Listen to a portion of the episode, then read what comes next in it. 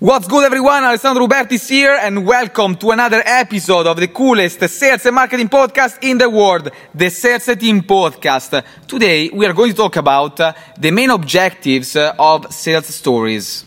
Those stories that every sales rep, every entrepreneur has to have uh, in their pocket. But before we get started, let's listen to our intro. How you can maximize your sales, optimize your costs, and reach the highest level of productivity. I call it sales setting. My name is Alessandro Rubertis, and welcome to my podcast.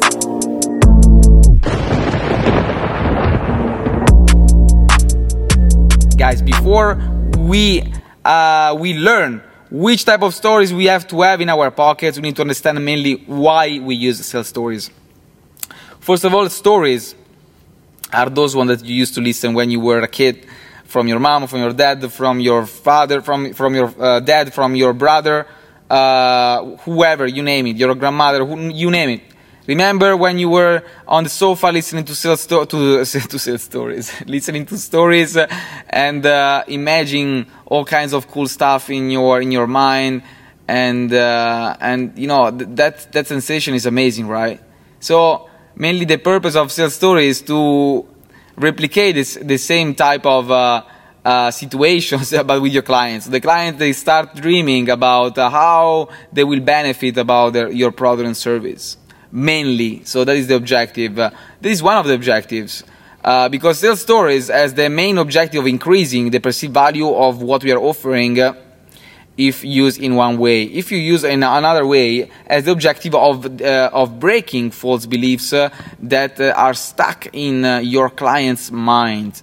Okay, let's talk about the first type. The first type is mainly used to increase perceived value of what? Of anything first thing first, you want to inter- you want to increase the perceived value of yourself uh, as a person whenever you introduce uh, you to the client, right? Because if you introduce yourself to a client and the perceived value of you as an expert, uh, you as a person, you as a professional is super high, it's definitely a good start, right? You know, it's go- imagine if it, that would be the, the opposite that will that will not be the right start. So you can use a story which is mainly called an origin story about yourself as a person and why you are doing what you're doing. So tell them as soon as you you you get to meet them first your origin story. To increase the perceived value of yourself, if we can say like that. The second story you want to have in your pocket is the story around your product or service.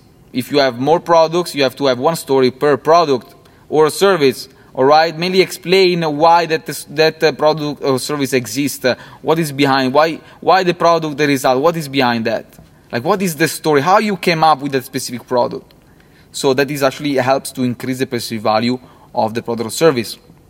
Then let's go into the second type of, let's say the second objective of uh, stories which is mainly to break false beliefs. Uh, false beliefs uh, are mainly uh, translated into objections because people clients they have false beliefs they have walls that actually they're stopping them to do what they wanted to do and to purchase your product and service and they come with objections because they are interested about your product and service which is good. Receiving objection is good but did you know that we can prevent objections with stories?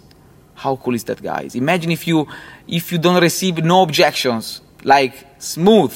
Okay let's go Alessandro let's buy this one. Let's do it. Amazing. No objections you can achieve this in, uh, as long as you are able to use the sales stories for objections.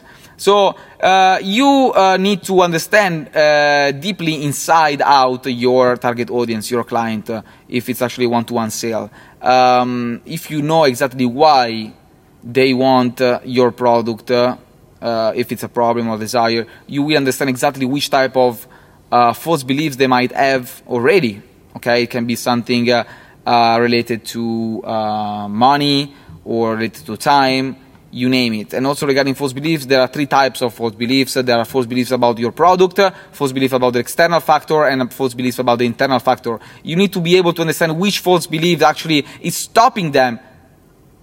Okay, there is one key false belief, key like the keys that you open the door, one one major false belief that is stopping that specific person to go ahead.